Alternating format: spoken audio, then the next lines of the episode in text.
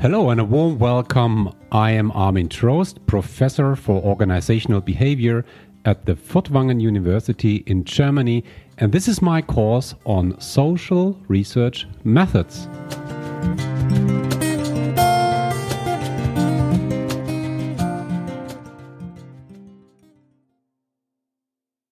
So, welcome everybody.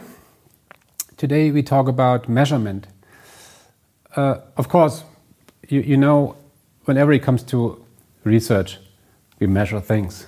Yeah? If, if, a scientist does one thing, then he or she probably measure things. um, but now the, the, the maybe difficult, simple question comes: What is that measurement? What is that? How would you?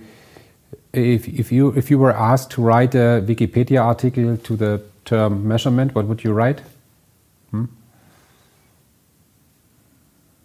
Not so easy. Uh, maybe let's start simple. What is the outcome of measurement? A number, right? A number, not a picture, not a word, not a sound. It's a number. For instance, 117. So, what is measurement? Measurement always relates in a scientific context, always relates to a variable. And we measure to get the condition of a variable. And we put this into numbers. So, to give you an example, we want to measure a variable called intelligence, and the outcome might be 117. right? So, yeah. It's not that we say, oh, the intelligence of John is mm, pretty good, not perfect, but okay. No, we say 112, which is more than okay. yeah. So numbers. Now, this is not the this is not the biggest thing here. What what I want you to to really see in social science is that in social science, we very often measure things that we do not see. Uh, in most cases, we measure things we don't see. And that's an interesting idea. So, for instance, job satisfaction. We assume there is something like job satisfaction. That's a variable that is uh, heavily used in, in organizational behavior, for instance. Uh, so it's a, it's a social science about the behavior of people in organizations. And I mentioned this variable already. Sometimes we assume that people who are very high on job satisfaction demonstrate a higher level of performance or whatever, which, by the way, is not fully true. Um, and we assume it is there. If you if you're not so so so so deep in uh, human resource management or organizational behavior, but you deal more with marketing, then you could also think about uh, customer satisfaction or consumer satisfaction. Yeah. Let's talk about consumer satisfaction. Have you ever seen that? No, you don't. You, you have never seen consumer satisfaction. Now you might say, yeah, but I can see it. I can see it based on the smile on the face. Yeah, but, but then you see the smile on the face. And you, when you draw conclusion from the smile on the face towards something that you still could not see. So if you have seen customer satisfaction, maybe you can explain how that looks like. How big is that? Is that so small? Big? where is it? Is it is it in your brain? Is it where is it? Have you seen it? Have you ever met a person who has lost his consumer uh, uh, satisfaction? How is it? Do, do, you have, as a person, I mean, I, I assume you are a consumer. Do you have a consumer satisfaction? Then you might say, no, I don't have one consumer satisfaction. I have many consumer satisfaction. How many? Ah, maybe I have consumer satisfaction towards all the different products I use. Oh, then you have millions of consumer satisfactions in you. Is that something stable? Since when do you have this? Everything I say sounds stupid, I know. It may be weird, but I really want to challenge you and think okay, all the things that we look at in social science is not visible. And maybe it's not even there. Why do, why do we believe there is something like consumer satisfaction? Why do we believe there is something like job satisfaction? Why do we believe there is something like motivation? Why do we believe there is something like intelligence? Why do we believe there is something like optimism? Why do we believe there is something like an attitude? Why do we believe there is something like culture? You know, all these things that we have never seen. We believe in science that these things are there because they were capable to explain things. Got it? It's an important point. We need those variables. We need those variables because these variables are all part of a theory. And in the past, the theory were capable enough to explain things. So, for instance, with intelligence, that's a good example. Um, there was always the idea that some kids are good in school and some are not so good in school. So there was a psychologist called Alfred Binet in Paris. It, was in early in the in the 20th century, who was probably the first one who tried to measure something that we then called intelligence. And that was cool because by by understanding intelligence, we were now capable of predicting whether somebody will be good in school or not, or whether somebody will be uh, capable of solving a problem or not. Uh, we need job satisfaction to explain whether somebody will stay with a company or leave the company, right? We we need something like motivation. It's also something you, you have never seen motivation. You, you feel it, yeah, but you've never seen it. Yeah? We need motivation to explain why some put more efforts into a task and some, some less. So when we see different people put different effort into whatever it is, uh, we, we, we explain, say, yeah, probably they are differently motivated. Ah, okay, motivated. Interesting. What is that? Motivation. Yeah, it's a, it's a psychological variable. It's there. Really, it's there. Have you seen it? No, but we, you know, it helps. So that's not enough. But the, the, the, interesting point really is that we have to understand that almost all things that we measure in social science are not visible. These are all theoretical concepts. And still, we assume they are there as long as they can explain something. Okay? So, I mean, that's also something that that you should not be too naive. Probably a lot of things that we're talking about constantly in social science do not really exist, at least not in that way how we imagine uh, uh, things. So, still we measure it. And how do we do this? Uh, yeah, let's have an example. Let's have uh, uh, intelligence again. Intelligence, you have never seen it, but explains a lot. Um, is something hidden. You can't see it, so we use some indicators, right? We use some indicators to draw conclusion about intelligence. So we ask people to to solve different problems, yeah, of, of different kinds, whatever that is. I mean, if you if you do an intelligence test, uh, if you conduct one, you you see all these different tasks. So and then based on on the level you achieve in the task, there's a clear algorithm, there's a clear formula that translate your achievement, your performance into one single number. This is in testing, we're going to talk about this later. We name this the test score. It's a number. So it could be to do a test and your result is 97. 97. And this number, these two digits, they reflect something incredibly complex your intelligence. Hmm. So we use these multiple indicators and translate this into one specific outcome. Okay, this is what we do. It's the same with, with it's a simple idea, you, you, you know this idea. It's, it's the same with, let's say, in, in most exams. So I also teach, as many of you know, uh, human resource management. So I assume there is something like knowledge in human resource management. This is a theoretical concept. I assume it's there. So, and, and I assume that people differ in their knowledge regarding human resource management. But I can't see it.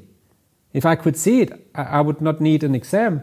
So I see the students, I see 120 students sitting in front of me, and I think, okay, everybody has a certain level of knowledge in human resource management. I can't see it. How can I make it visible? I still believe it's there. Otherwise, I would not do an exam either. So uh, I, I, they all do a test, and I ask seven indicators. I ask seven questions, and when somebody is capable of answering all seven questions in a correct way, then I assume, okay, hmm, he or she has a good understanding in human resource management, and that turns into a number which we name the grade. And then when you have the grade, you say, okay, this grade reflects the knowledge in human resource management, which again we have never seen, but still assume it's there. And uh, now it comes. Next thing that, that I want you to understand. Sorry if things are a little bit vague here now, but, but sometimes we have to be a little bit more philosophical here. But um, whenever, whenever you use indicators to measure something that you, that you uh, cannot see, there are assumptions behind. Assumptions. So I have a good example, and, and, a very good example is temperature. You have never seen temperature. You, you, you could feel the temperature. That's interesting. If you, if you touch something, you feel it's cold, or, but you can't see it, you can't hear it. Yeah, now you might say you can't, you can see it because if somebody is turning red, maybe it's, it's, it's, it's probably very hot. Uh, you can see whether uh, water is frozen. Yeah, you can see the color you can see the physical state of, of, of some, some matter like, like water, but you cannot see the temperature. The temperature is the movement of the molecules. You, you, you can't see them. No, really not. No, not, no, no way.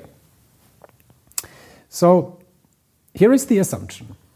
And the assumption is that matter expands with increasing temperature. I mean, you, you all know this from school in physics. You learned this. So if you have some matter, could could be anything, uh, solid matter, a piece of metal, for instance. If, if, if, if that if that becomes warmer, also with air, also if it gets warmer, then it expands in, in, in size. And that's uh, in particular true with uh, something like mercury. Mercury if you put, if you put mercury in a glass tube, mercury is very sensitive to to uh, temperature, and that's why we put mercury in such a glass tube. And now, if we assume this assumption is true that there is a proportional relationship between the the, the volume of a matter and its temperature, then we can use the expansion of the volume of mercury to measure temperature. And that's cool. that's it. But now comes the, comes the other idea.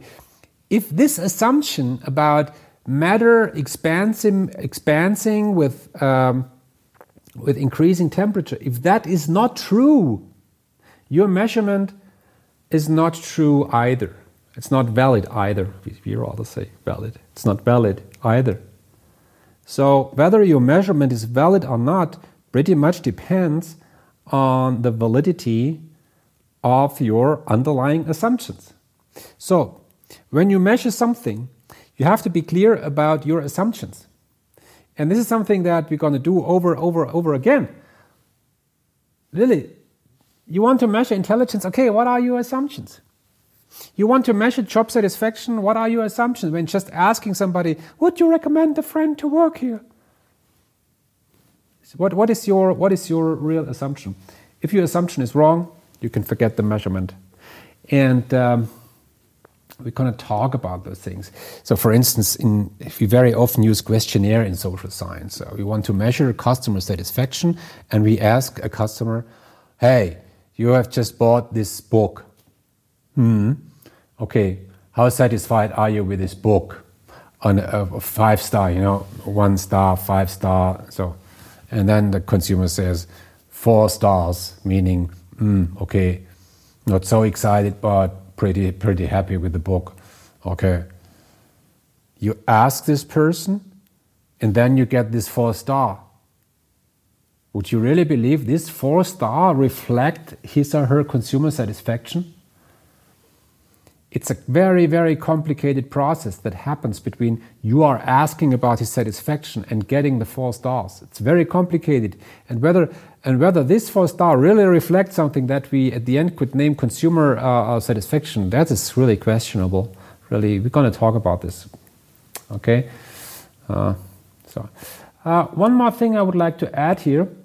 uh, because I love it so much. No, not just because I love it, but but because it's so it's so essential. Also in social science, is what we name non-reactive measurement. What is non-reactive measurement? Non-reactive measurement uh, means that the subject, the one who participate in your in your study, do not know that they participate in a study, and thus cannot react to your measurement. Now that sounds weird. Where does it come from? It comes from physics. When you, let's say you have, a, you have a glass of water or any kind of matter, yeah, let's say water, and this water has a certain temperature. When you put in a thermometer, you change the temperature of the water by just putting the thermometer into it. Uh, that's reactivity. The matter, the thing that you want to measure, reacts on the measurement itself. And that's something we very often have in social science. You, you ask somebody a question in a questionnaire, maybe, and the person knows, oh, now I measured. Then the person might react.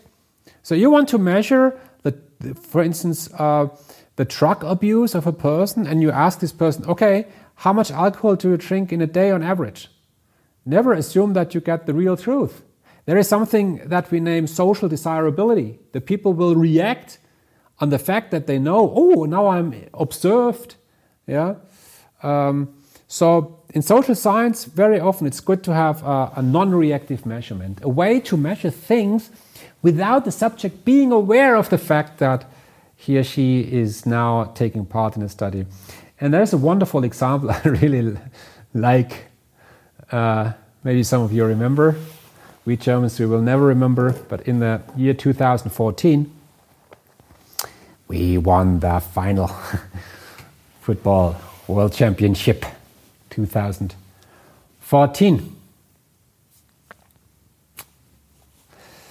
That was something.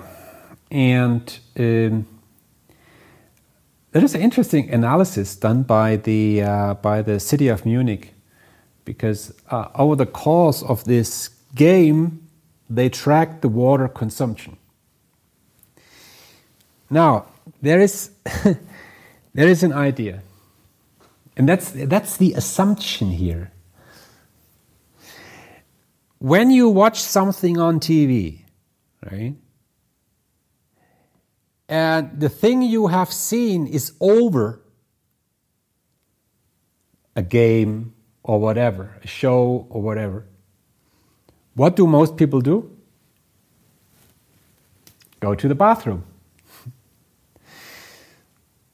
and so when many people watch a show and the show is over or there is a break or whatever, many people go to the bathroom. and when many people go to the bathroom, then the water consumption in that moment goes up. That's interesting. So when you look into a break or a, a significant moment in a show or in, in whatever, yeah, and the water goes up, then you can assume that in the second before they have shown they have watched this show okay and, and, you can really tell it when you when you look into when you look at the, the water consumption in Munich uh, during the final you see after the half break water consumption goes extremely down also in the break before the extension it goes really down i know this analysis that i show you here is in a in, in, in German, but it does not matter. these two peaks are the breaks. Yeah, the first break, the half break, then after 90 minutes, then the break after the first half of the extension, and then nobody went to the bathroom anymore because not in Germany, really not. Maybe in Argentina, could be. yeah, there are nice ways how you can measure things without uh, the subject being aware of it. I, I, you know, I studied in the University of Mannheim, and uh, there was a great professor, a marketing professor. He he did research about the uh, product preferences of kids. He wanted to know what kids like, what do they prefer. So he rented a, a store window in the city of Mannheim, it's a German city, you know, and he, and he rented a, a, a store window and he positioned different products in the store window for a period of time. And there's the assumption what do, what do children do when they pass by a store window and see something interesting? They want to get close to that object. So they see something standing. So the question might be do, do children prefer uh, toys of wood or toys of plastic? so you can position them in the store window. And when a kid passes by, and is interested in one of the product, they want to get closer to it. But now here's the window in between, so they touch the window, and now you can look at the. He, he, he used a very sophisticated technique to analyze the intensity of the fingerprints. So based on the fingerprints and and, and, the, and the height, the height of the fingerprints, he could also tell the age of the children. It's fantastic. Right? So he could measure in which age people prefer which toy and the, the, the, kids, of course, not even the parents, that's more important in this case. We're not aware that the kids now uh, take part in a study. Okay? so, I, I, would like to leave it to this. Um, I just wanted to share with you some thoughts around measurement. What is measurement? Yeah, translating things into numbers, that very often things we measure we cannot really see so we have to be creative we have to use some some assumptions sometimes we do not even know whether things are there but we believe it because they explain things we use indicators uh, to translate things into numbers and a very good way to measure things might be non-reactive measurement. I would like to leave it to this now okay? And uh, yeah see us next time